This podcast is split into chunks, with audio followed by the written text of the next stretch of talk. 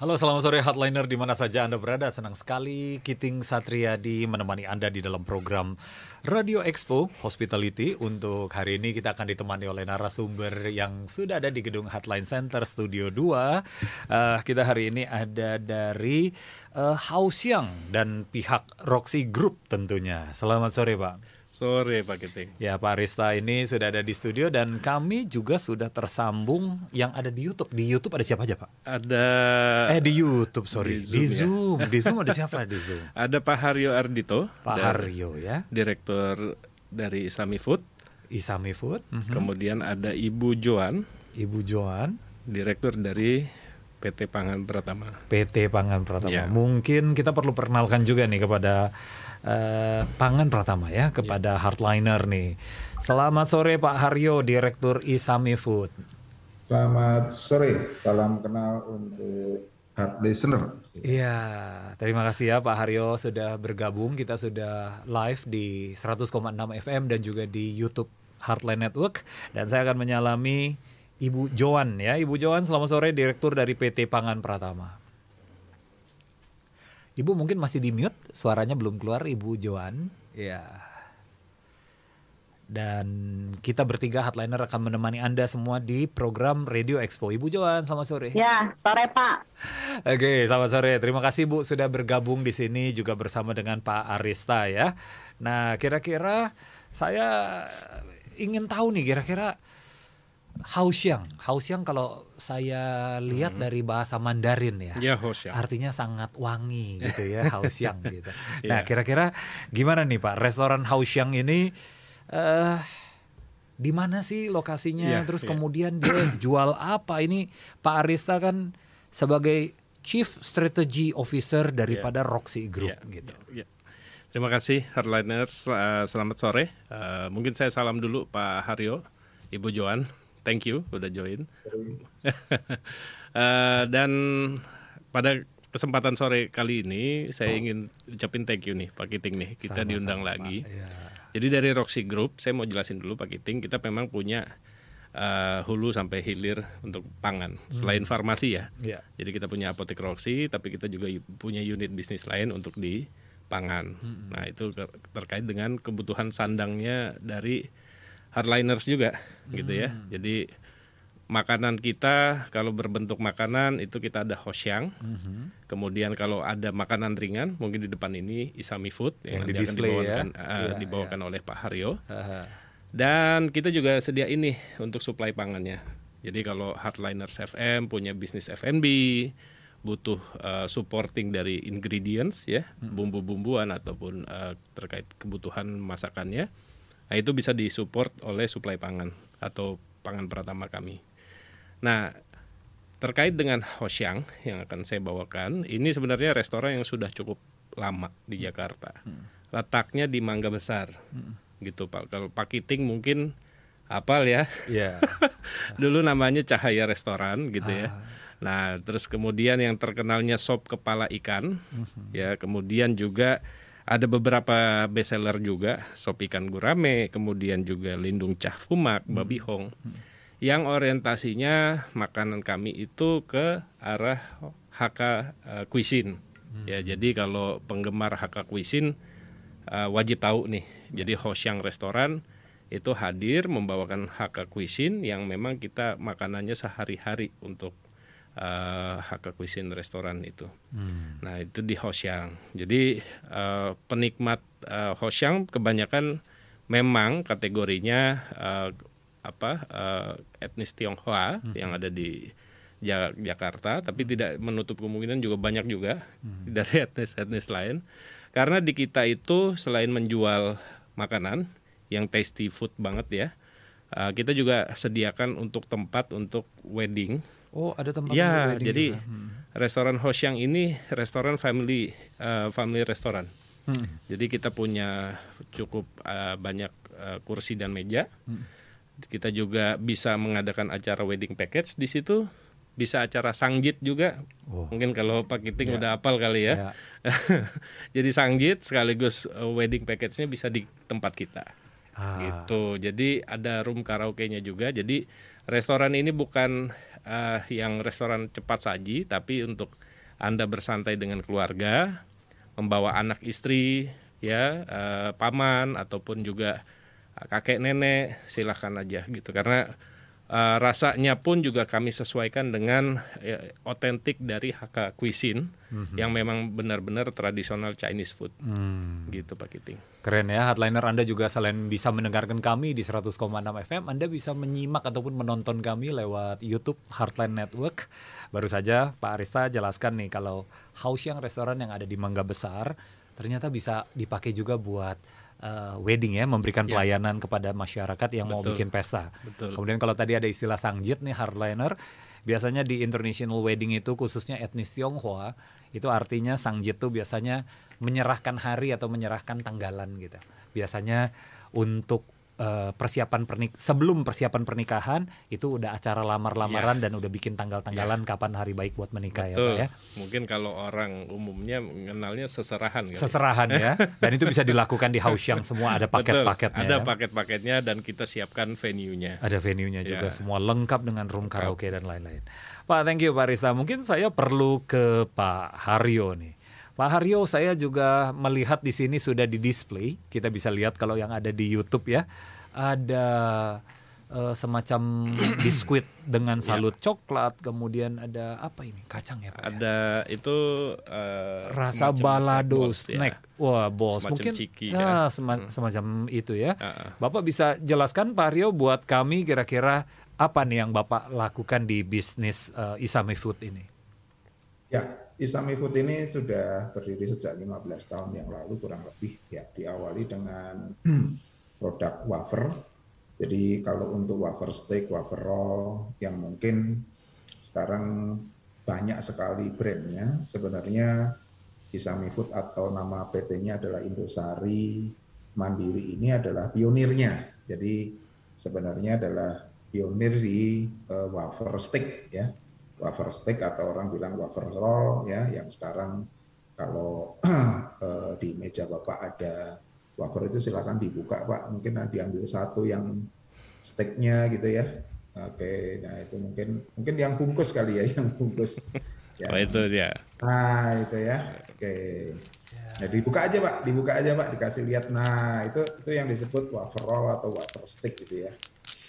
Nah, tapi memang dulu eh, di dalam perkembangannya itu adalah eh, pionir ya, tetapi biasalah di dunia consumer goods itu pemainnya banyak sekali, pemain kecil, pemain besar, bahkan sampai pemain yang raksasa. Mereka semua selalu melihat eh, market begitu ada produk yang dipandang buat hmm. mereka itu potensial, mereka langsung membuat juga gitu ya. Nah, memang kalau kita melihat sekarang ini banyak sekali produk serupa ya dan orang mungkin menyebutnya ada yang menyebut wafer roll, ada yang menyebut Astor ya.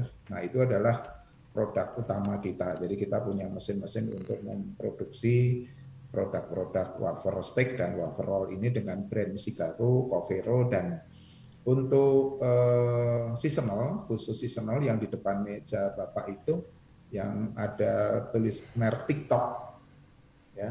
Jadi merek TikTok itu sudah ada sejak yang sekarang TikTok ada itu sebenarnya dulu sudah sudah brand kita gitu ya. Gitu. Jadi uh, itu setiap seasonal adalah produk kita gitu ya. Dan itu setiap kali apa lebaran nah itu biasanya uh, di rumah orang-orang itu harus ya itu wajib selain kongguan produk ini wajib ada di di rumah orang sih saat lebaran gitu ya. Nah, selain itu juga kita masih produk, punya produk-produk yang lain yaitu yang disebut extrude ya, yaitu eh, yang bahannya jagung, ada cucu ada cucu steak ya, rasa soto, ada cucu bol, rasa balado dan masih banyak eh, rasa yang lainnya gitu ya. Kemudian kita juga ada juga produk yang lain seperti eh, apa peanut cookies ya dan masih ada calon produk baru yang akan kita launching. Itu Pak.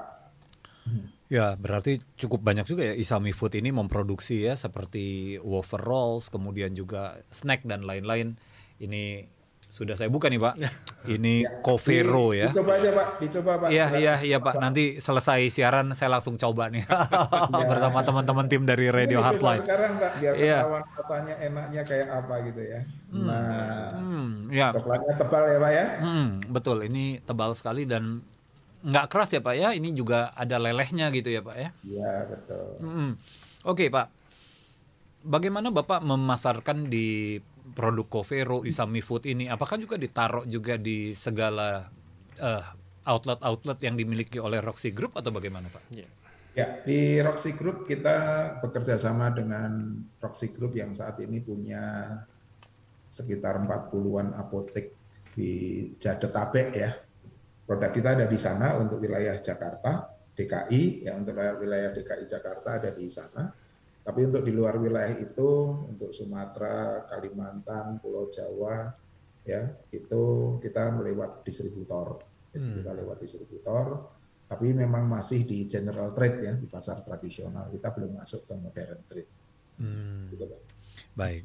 Terima kasih buat segala keterangannya Pak Haryo Ardito. Saya akan menuju Ibu Joan, ini Direktur Pangan Pratama, masih juga sama dari Roxy Group ya, Supply Food.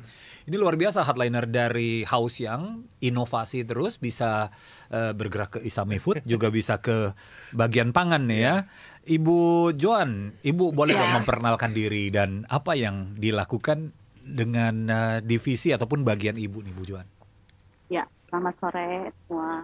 Ya Bu, Sore. Kita di eh, CV Pangan Pratama merupakan salah satu unit bisnis dari Roxy Group juga. Mhm. Ya, kita bergeraknya di bidang distributor, Pak.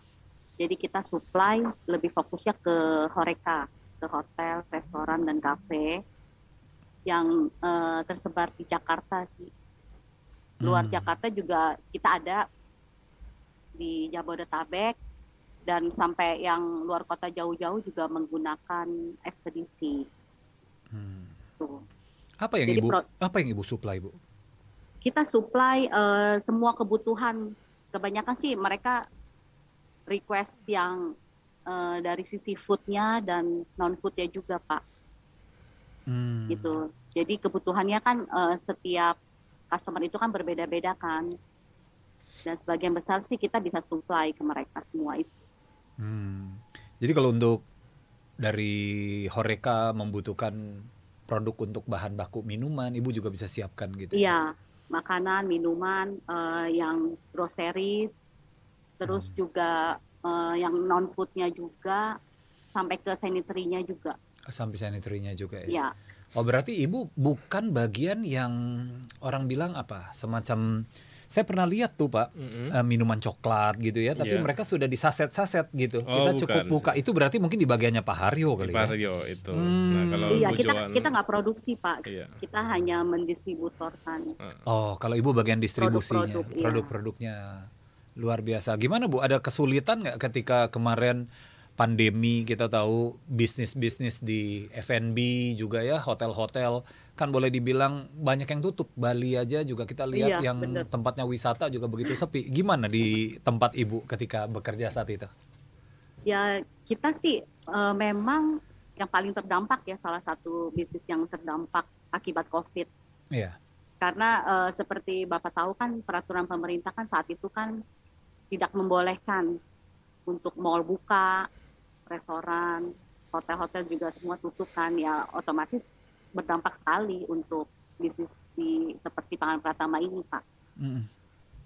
Mm. Apa yang ibu perbuat inovasi-inovasi untuk eh, me- apa meng- melewati hari itu Uh-uh. ketika lagi sulit-sulitnya bu? Jadi sebelumnya kan kita hanya fokus eh, berjualan offline. Iya. Karena ada pandemi ini akhirnya kita coba banting setir ke online sementara waktu itu. Memasarkan lewat online juga ya. Iya, kita jual produknya melalui marketplace. Hmm. Ibu membangun aplikasi juga bu waktu dalam pandemi dua tahun ini? Iya, jadi kita daftarin ke eh, ke marketplace sih Pak.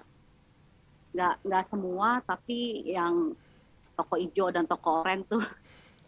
Dan hasilnya sih oke banget, bisa menghidupi lah saat itu lumayan gitu. Ah oke. Heeh.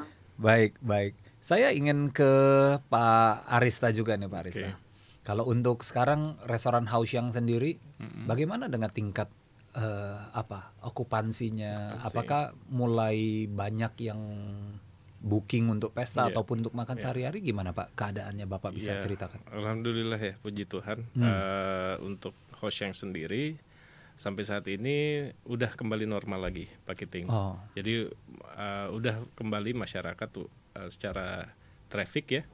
Itu hampir tiap hari itu sekitar ada 30 sampai 40 eh, family ya yang datang gitu. Dan terisi penuh terus apalagi kalau after eh, office hour ya karena memang kita juga eh, banyak menu-menu yang kategorinya itu untuk lunch dan dinner ya jadi kita juga sediakan promo-promo menarik juga gitu kemudian juga eh, kita lagi renovasi nih ongoing. Eh, kita lagi modeling eh, tampilannya untuk di Hosyang jadi nanti berapapun ataupun yang mau pre-wedding di situ tidak hanya tadi kan udah disebut ya sangjit kemudian wedding di situ. Nah nanti pre-wedding itu di tempat kita juga sangat eksklusif loh. Kalau mau uh, dicoba Hardliners FM karena tampilan renovasinya akan lebih keren ya. Uh, otentik Chinese tapi lebih modern jadi nanti Gitu. desainnya lebih nuansa etnik Iya, Chinese gitu. ya? Betul, dan ditambah menu-menu baru juga. Hmm. Gitu. Jadi kita juga lagi on developing produk-produk menu baru Hmm. yang kita ambil itu dari uh, Chinese langsung dan kita coba sajikan nanti di apa uh, berbarengan dengan selesainya renovasi gitu. Pak. Hmm. Restoran Hausyang buka setiap hari Senin sampai Minggu atau ada off-nya? Senin sampai Minggu, Pak. Setiap hari Gitu. buka Ah, berarti ya? Setiap hari buka dan kalau pagi kita ada spesial bubur Ah, breakfast Ah, juga ada. breakfastnya ada. Jadi kalau mau cobain buburnya Hosyang itu bisa di pagi hari dan ataupun ada eh, dimsum. Ada dimsum juga. Ah, ada dimsumnya kita dan itu kita juga bisa jual secara kemasan Hmm. gitu ya eh, frozen dimsum yang itu eh, berbagai varian ya Hmm. eh, itu bisa dibeli langsung di Hosyang. Tadi Ibu Joan juga berkata bahwa sejak pandemi dua tahun ini membuat eh, Ibu Joan juga berpikir menjual secara online. Iya. Kalau di Hausyang sendiri, apakah tadi dimsum Bapak katakan ada frozen foodnya Bapak juga jual secara online? juga? Yes, betul. Bapak jual kita, secara online Kita ya? jual online juga. Ditaruh di mana Pak itu? Kita punya sosmednya sih IG-nya restoran Hosyang. Hmm. Eh, kemudian juga kita taruh di marketplace. Eh, marketplace tentunya yang udah eksis. Ya. Eh, begitu juga dengan e-commerce ya. Hmm. Eh, dan eh, kita juga sambil promo-promo sih eh, menawarkan bahwa Hosyang udah eksis lagi. Hmm. Jadi silakan untuk hadir dan kita terapkan di restoran kita standar protokol kesehatan yang ketat, Ketat lah ya, yang gitu. tinggi ya. Ah, ah. Jadi sangat aman dan silakan berkunjung ke Hosyang, eh, ruangannya juga nyaman. Ada apa aja Pak selain sioma yang bisa di frozen atau yang bisa dikirim pesanan antar mana tahu hardliner di luar sana ingin pesan nih di Hausyang? Hampir semuanya bisa sih, ada babi hong, gitu mungkin ya, ayam rebus, pacamke, Hmm. terus kemudian udang yamha, sapi cah kalian, Hmm. itu juga bisa. Cuma kalau yang frozen memang itu dimsum, eh, kita udah packaging khusus sih, gitu. Dimsumnya ada siomay Ada lengkap, siomay, ya, ada lengkap. hakau seperti Hakau, itu ya. ada juga ya. Ya ada. Waduh, ini Gitu. jadi lapar nih siap, siap siaran sama Hausyang restoran saya jadi lapar. Oke, Pak. Dan eh, Pak Haryo, saya teringat tiba-tiba untuk Bapak di Isami Food ini ya. Eh, bagaimana dengan regulasinya, Pak? Dengan eh, standar regulasi namanya memproduksi bahan-bahan makanan dan juga pasti ada eh, ingredients-ingredients khusus gitu, Pak. Ya, eh, tentu saja semua peraturan pemerintah kita ikuti ya Pak ya. Ya. Tentu saya tidak bisa sebutin satu-satu, tetapi eh, di makanan ini tentu saja kita tidak tidak berani sembarangan, tidak berani main-main. ya, urusannya nanti jadi panjang. Jadi segala macam regulasi dari pemerintah kita ikuti.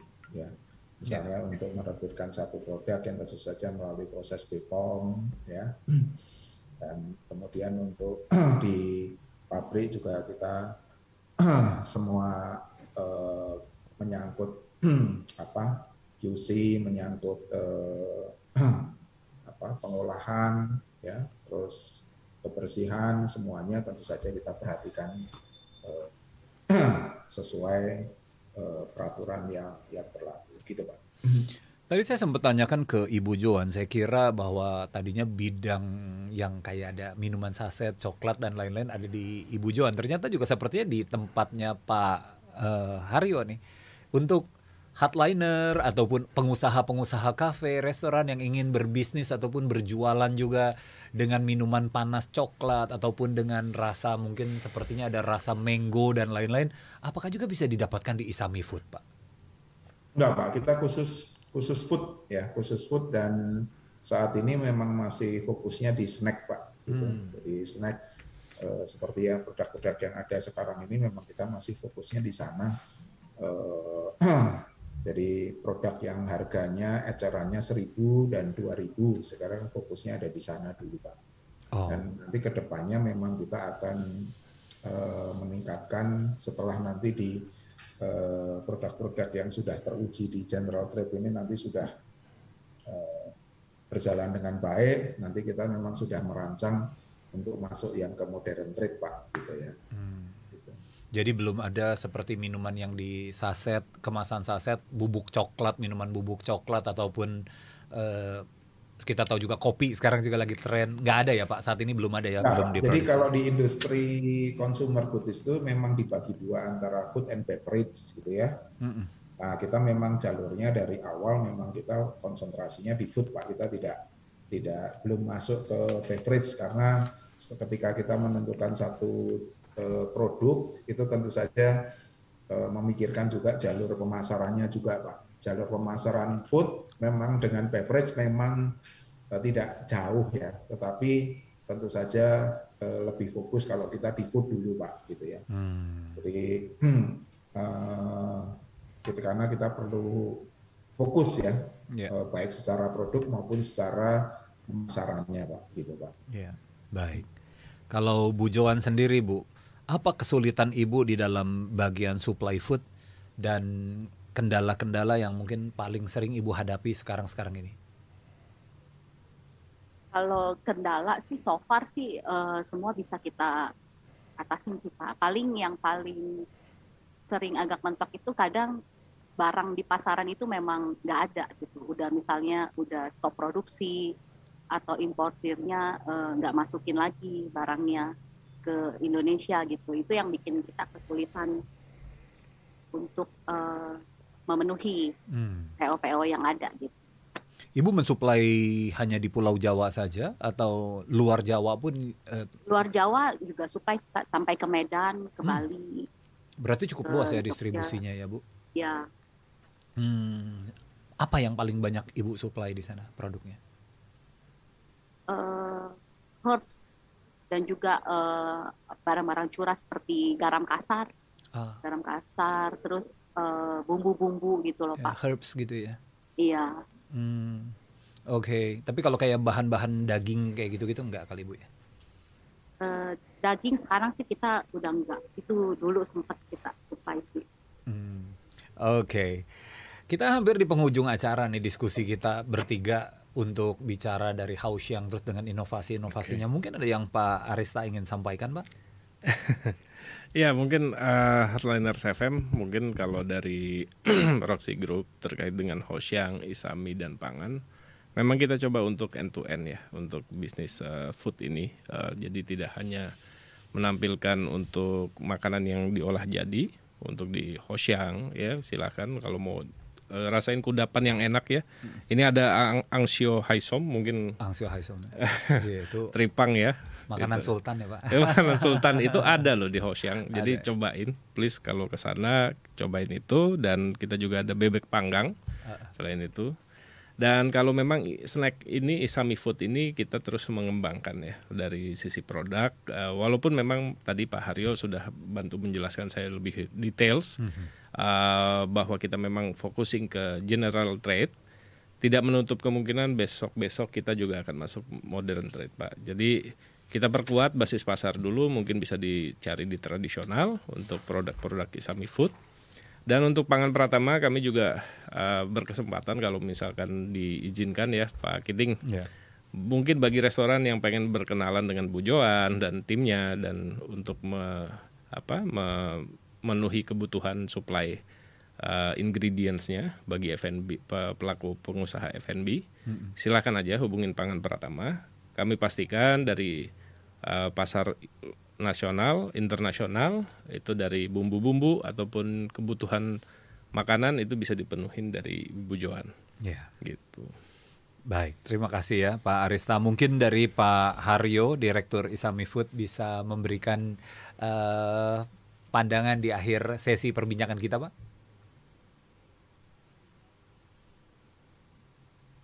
Ya. Dan uh, sepertinya masih menunggu Pak Haryo nih. Saya lihat uh, kameranya sementara masih off cam. Ibu Joan, mungkin di sesi akhir Bu Joan, sebelum nanti kita ke Pak Haryo, mungkin ada pandangan terakhir yang Ibu mau sampaikan kepada hardliner di program Radio Expo kami? Ya, uh, mungkin seperti yang tadi Pak Aris sudah sampaikan, Pak, untuk pelaku bisnis uh, Horeca yang jika membutuhkan supplier, mm -hmm. mungkin bisa menghubungi kami. Eh, kita bisa memberikan pelayanan yang oke okay, khususnya dalam hal pengiriman. Pengirimannya cepat yang uh, pasti dan harga kita juga sangat bersaing pak. Kompetitif banget ya bu ya? Iya di mana di mana kami bisa menemukan ibu gitu kita uh, berlokasi satu gedung dengan house yang pak ah, kita ya. di atasnya di kantor house yang Mangga Besar Raya ya, ya bu tapi ya? kita di di lantai empat kantornya ada uh, media sosial ataupun website gitu? Website ada panganpratama.com. Panganpratama.com ya. Iya, IG juga sama. Panganpratama.com. Baik. Iya. Untuk hardliner di luar sana yang ingin uh, mendapatkan informasi lebih lanjut tentang supply makanan ini bisa hubungi ke panganpratama.com atau langsung ke kantornya di House yang uh, Mangga Besar Raya ya, Bu. Iya. Ya baik. Nah Pak Haryo, saya lihat sudah kembali. Pak Haryo gimana Pak Haryo di akhir sesi perbincangan kita apa yang mau disampaikan kepada hardliner terkait uh, bidang Bapak nih? Ya, untuk hard, hard listener yang hard, hard listener ya, iya. yang ingin menjadi distributor dari produk-produk kami, silahkan bisa kontak uh, ke kami ya gitu bisa nanti lewat uh, Instagramnya isamifood.official atau di Facebook fanpage-nya juga ada, website-nya juga ada. Silakan bagi hmm, para uh, pebisnis yang ingin menjadi distributornya, ya, ya silakan hubungi kami. Ya. Untuk UMKM UMKM dengan maaf kepotong Pak. Untuk UMKM UMKM jumlah kecil pun bisa ya menghubungi Bapak untuk Isa Isa ya, Food ini. Ya. ya.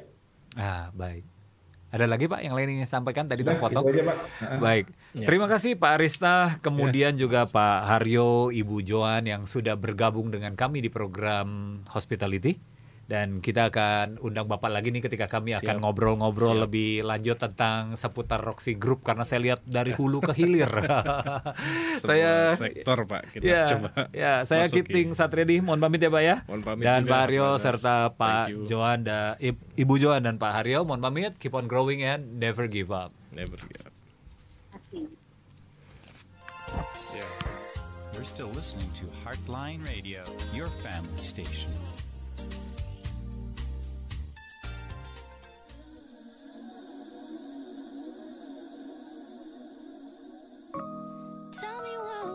days seem so long.